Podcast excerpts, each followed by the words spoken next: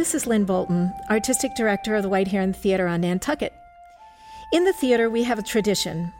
Whenever the stage goes dark between performances, we leave a single light burning in the house until the curtain can rise again.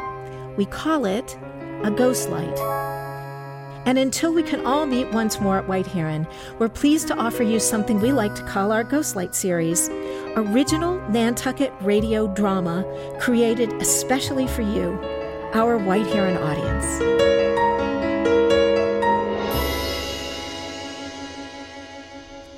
In the summer of 1927, I didn't even know Nantucket was a real place.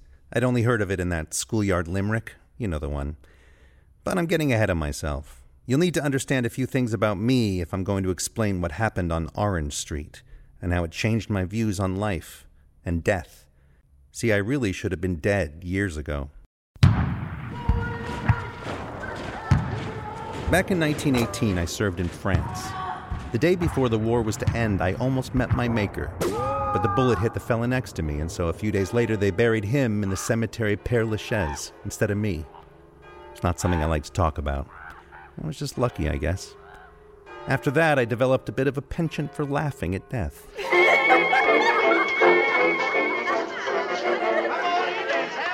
When I got home, I needed a job.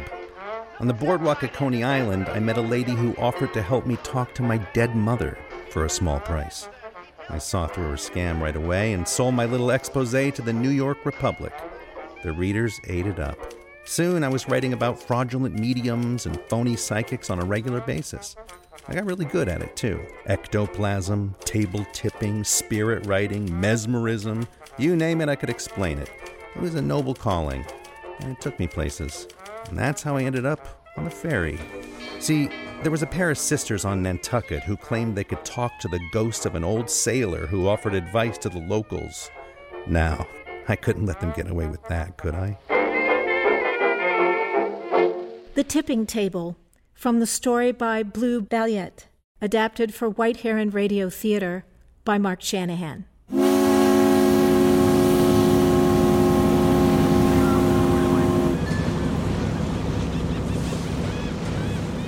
First time crossing over?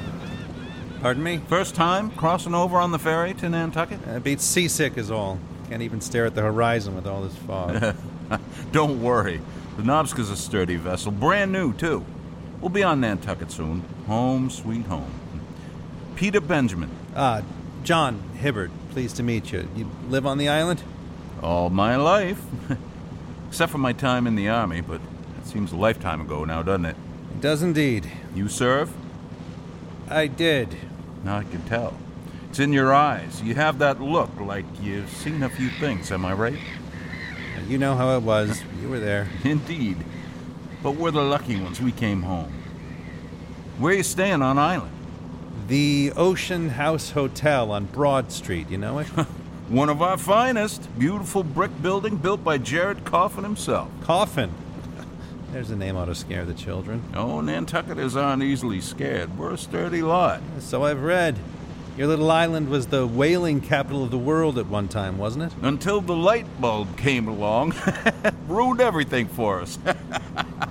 I come from a long line of whalers. That was that was the industry out here for generations. Now it's all tourists coming over by the boatload. No offense, we love our tourists. Oh, I'm not a tourist. I'm a writer. Oh, we have plenty of writers here on Nantucket. We've developed a real artist colony of sorts. That Benchley fella, for one. Well, I'm not quite of his caliber, I'm afraid. I'm here to do a story for a second rate newspaper.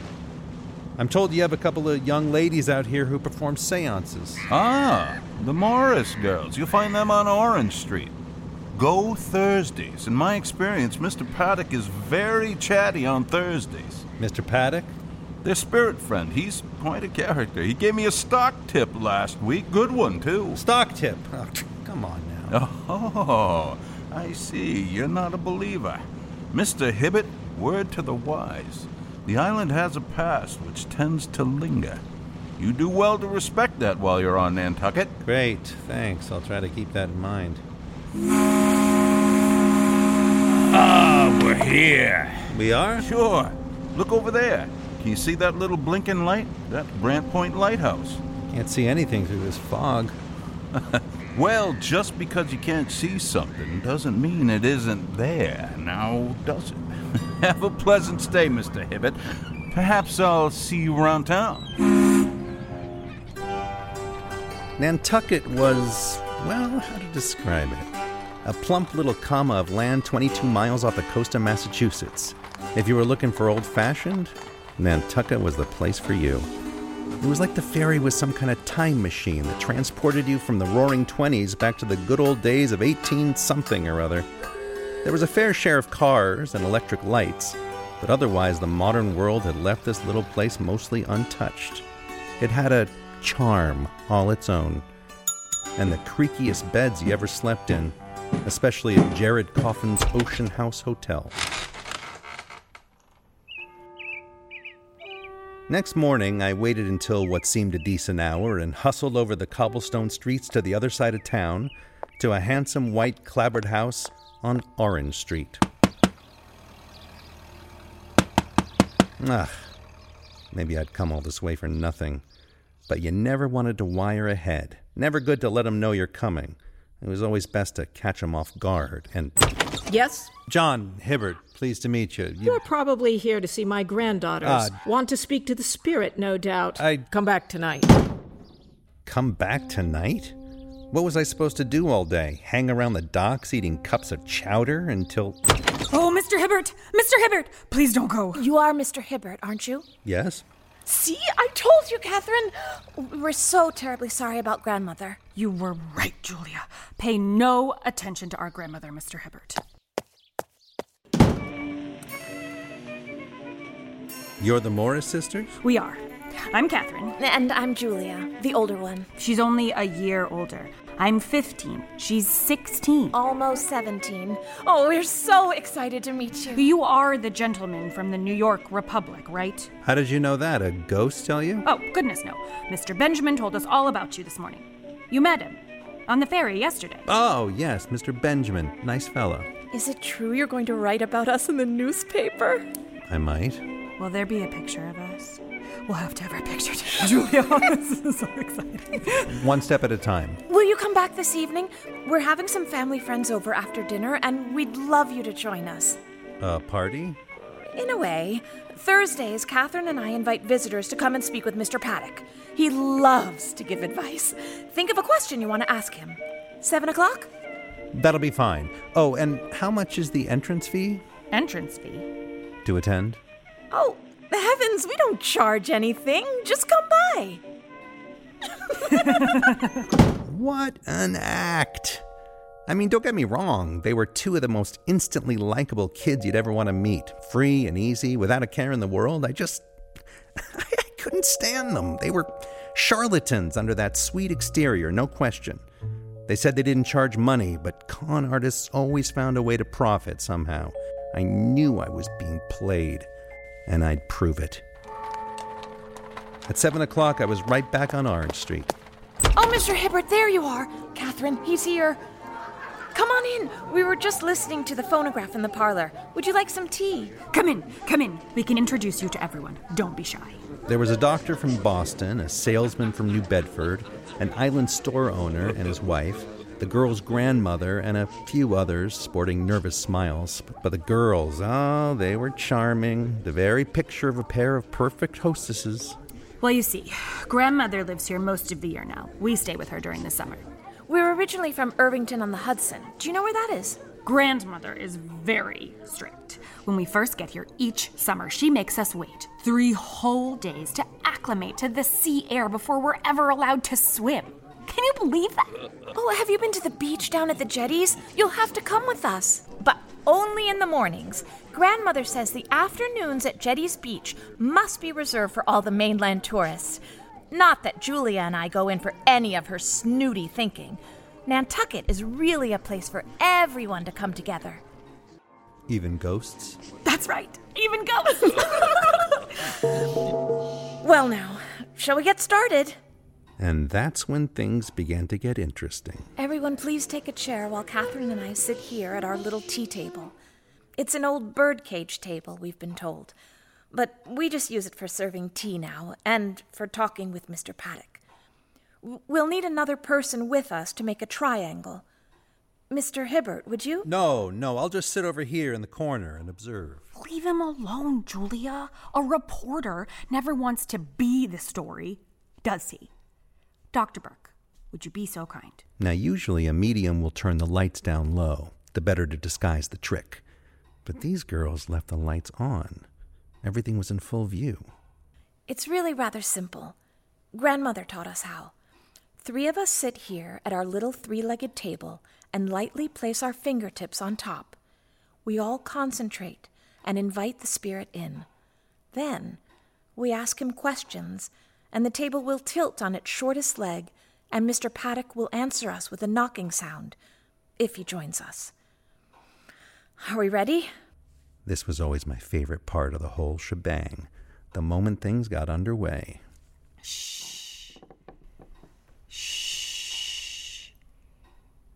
Is there a spirit here among us? Whenever an act like this begins, there's a palpable sense of expectation. Please, Mr. Paddock, are you here? Tap once for yes. And what? Tap twice for no? We're here for you, Mr. Paddock. Huh. The electric bulbs flickered. Nice touch. Please, Mr. Paddock, we want to hear from you. We waited. This was what I like to call the period of investment. You get your audience to wait long enough so they're dying for something, anything to happen. And then, just when you can't take it anymore. Oh, good. You are here. The table had tipped on its slightly shorter leg. Absolutely, it did. But you have to understand, table tipping is very easy to cheat at. I wasn't immediately impressed. We're so happy to hear from you, Mr. Paddock. Once for yes, twice for no. Are you well tonight? The table had knocked pretty forcibly, like someone had pounded a fist on it. I couldn't see anyone exerting extra pressure. No wires, no fishing line. I could see all their feet. It was. It was a good act. All right, now, we have a very pressing question to start with, Mr. Paddock. Will any boys ask me and Julia to the yacht club dance this summer? oh, thank goodness. Now, Mr. Paddock, our guests have written some questions. You can spell out the answers. Rap once for the letter A, twice for B, and so forth until we have it all figured out. Oh, Lord, at that rate, we'd be sitting there till dawn. Now then, Mr. Nickerson would like to know if he and his wife are expecting a boy or a girl. Apparently, the Nickersons were expecting a boy, and they were to name him Andrew. The doctor from New Bedford was advised not to visit his sister in St. Louis this Christmas, and the fisherman was informed the upcoming scallop season would be profitable. It went on like this for an hour. Mr. Paddock liked to talk. I'll give him that. And some of his statements were pretty strange. He says he doesn't care for the weeping stone. Whatever could he mean by that, Catherine? Oh, I know, Julia. Mr. Paddock, do you mean the moist stone next to the chimney? It's always wet. Of course. I don't like it either. Any more questions? The little three legged table tapped away all night like some kind of possessed Marconi machine. It was the nuttiest thing I'd ever seen. Mr. Paddock, we have a guest here tonight from New York, a Mr. John Hibbert. He's going to write a story about you. Would you like to meet him? That's when it happened. The room grew extremely cold. Did you feel that, Catherine? The table kept tapping out its answer. It's so cold in here. I can see my breath. It happened without a warning. A terrible chill moved right through my body. It gripped me and wouldn't let go. A deep, freezing, teeth chattering cold which kept me paralyzed. I couldn't breathe. I couldn't speak. I couldn't even hear anything. Just a pounding in my ears. It was the tapping. Mr. Hibbert? Mr. Hibbert, are you all right? Help me, Catherine. What? Yes, I'm fine. Well, what did Paddock say? Oh, oh, I'm, I'm very sorry, Mr. Hibbert. Mr. Paddock says I don't like him. I wish he'd go away. Everyone, my granddaughters are finished with the demonstration for this evening. Mr. Paddock has left us. I'm sure you can sense it too. And so now we say good night. Mr. Hibbert, I can see myself out. I, I hope you're not upset, Mr. Hibbert. I don't know what you're up to, Miss Morris, but you and your sister certainly know how to entertain your guests. Good night. If prohibition was still the law back on the mainland, somebody forgot to tell Nantucket. Commercial Wharf was wild with speakeasies and dance halls in the back of restaurants. The liquor was flowing freely, and just now I needed a whiskey or two. Or ten. Ah, Mr. Hibbert. Nice to see you again. Pull up a chair. Ah, Mr. Benjamin. Oh, didn't mean to spill. Excuse me. I'm at my limit, I guess. Getting into the island spirit, I see. Please, no more talk about spirits tonight. Ah, you've met Mr. Paddock then. No. I've met two young ladies who put on quite a show. And what if they're telling the truth? They're not. Or maybe they believe they are, and the grandmother's behind the whole thing. I don't know. Well, I do. I know a few things about Paddock, even the girls don't. You see, my grandfather knew Paddock. What? Alec Paddock was a sailor, lived in that house in 1823, died there too. My grandfather was the one who found him. Paddock had hung himself in that front parlor, right where that little tea table sits now. I never mentioned this to the girls, and yet I was present the first time he tapped out his full name. Now, you tell me how that's possible. Uh, someone probably told them about him. No reason they would have ever heard of him. The family's only owned the place a few years, but but what happened in that house happened a long time ago, and very few people would even know about Alec Paddock all these years later. But I think Paddock seems happy now. In death, he's he's overcome whatever pain he kept bottled up in life. Surely you, of all people, can sympathize. What's that supposed to mean? I don't want to speak out of turn, Mr. Hibbert, but I think you're carrying something fairly heavy. You don't have to talk about it, but I, I'm happy to listen if you like. Get it off your chest. Yeah, two old soldiers telling stories, huh? All right. The day before armistice, I was on watch in the trenches. It was quiet until the firing started. A friend of mine, just a kid really, 21 years, out of Houston, Texas, he threw himself in front of the bullet that was meant for me. I held on to him. He was scared. It wasn't a peaceful death. I watched the life drain from his eyes until he was gone. And in that moment, I felt certain of one thing in this life. When our time's up, it's up. This is all we get. There's nothing on the other side, no matter what anyone says. I've made a career out of proving that. Or maybe you'd like to prove just the opposite. Find out you're wrong. I think you want to know your friend who died in your arms is safe now. That he's all right. He's found peace. Just like Mr. Paddock has. Benjamin, I wish I believed. I do. It must be nice. But there's no such thing as ghosts. Oh, Mr. Hibbert. You may not believe in ghosts, but I do believe you're a haunted man. But good night, sir. I hope you find some peace too. Back at the hotel, there was a note waiting for me at the front desk. Dear Mr. Hibbert, my sister Julia and I were so terribly embarrassed by Mr. Paddock's behavior towards you tonight. You were a guest in our home. He had no right to speak to you so rudely. Ordinarily, Mr. Paddock is so very friendly.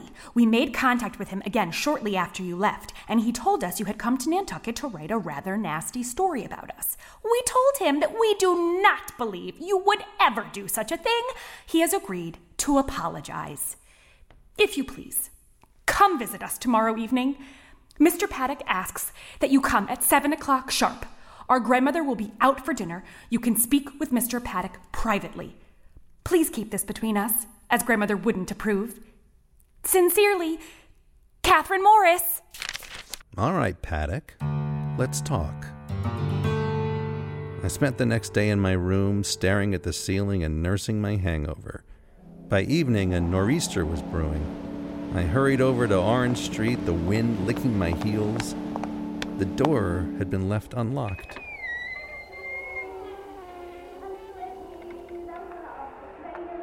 The house was empty. A single light flickered in the hallway. The phonograph was playing in the parlor. I lifted the needle and walked over to the little tea table. I put my fingers on it and waited. All right, Paddock. I'm here. Where are you? Come on. Say something if you're real. Give me a sign. Julia! Julia! I'm coming. Where are you? Oh, Mr. Hibbert, upstairs! Quickly, quickly! Oh, the floor just gave way! Help me, Mr. Hibbert! She's she's slipping! Please! Careful now. Give me your oh. hand, Julia.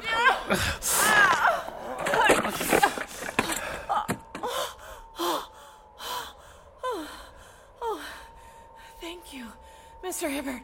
You're all right now. You're all right. Let's get you downstairs.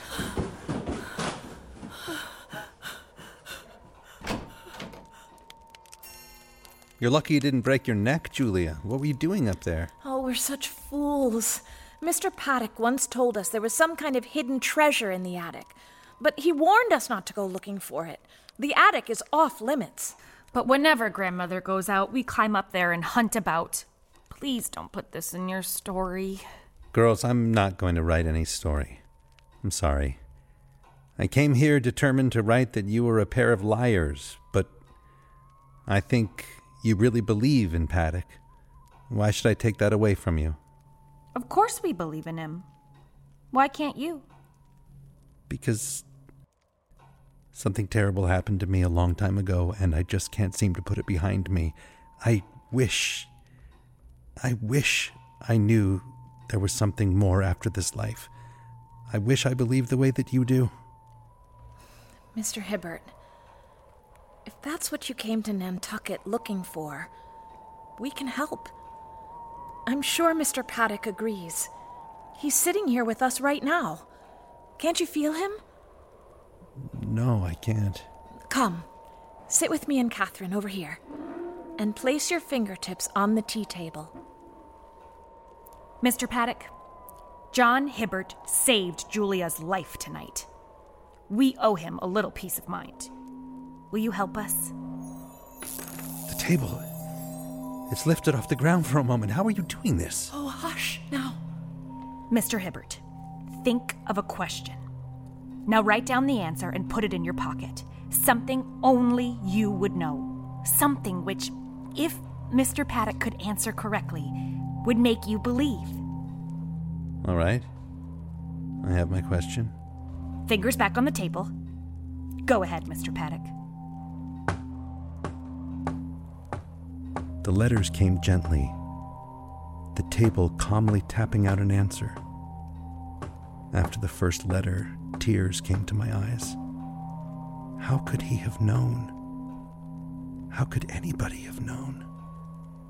Hmm. He's left. I don't feel him anymore. Oh, he'll probably come back tomorrow. At least we have our answer, but it's all gobbledygook to me. Does it make any sense to you, Catherine? I think this is a French word, isn't it? P E R E L A C H A I S E. Père Lachaise. He spelled Père Lachaise. Exactly as I wrote on this slip of paper. I asked him where my friend was buried. He answered. There's no way he could have known. Well, now there then.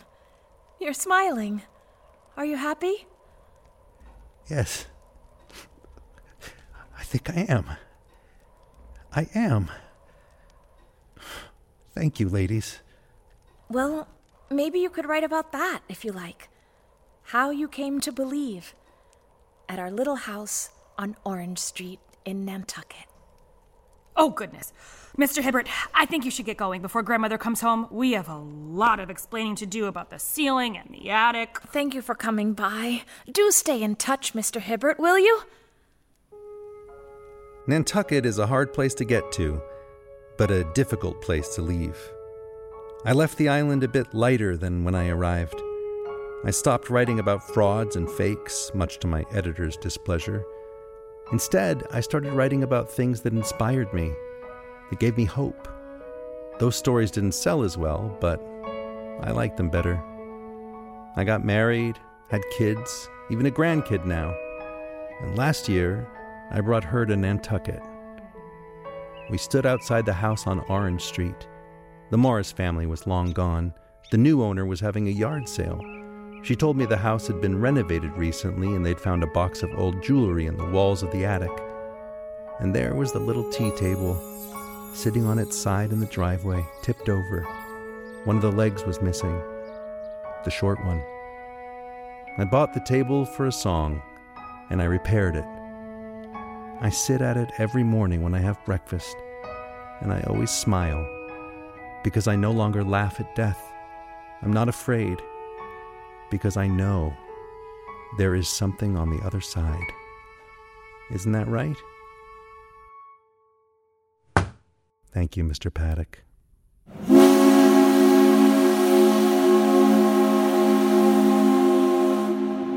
The Tipping Table, adapted by Mark Shanahan from the story by Blue Balliett, originally published in Nantucket Ghosts 44 True Accounts, with Jeremy Shamos as John Hibbert, Michael Kopko as Mr. Benjamin, Nina Hellman as Julia, and Mary Seidel as Catherine.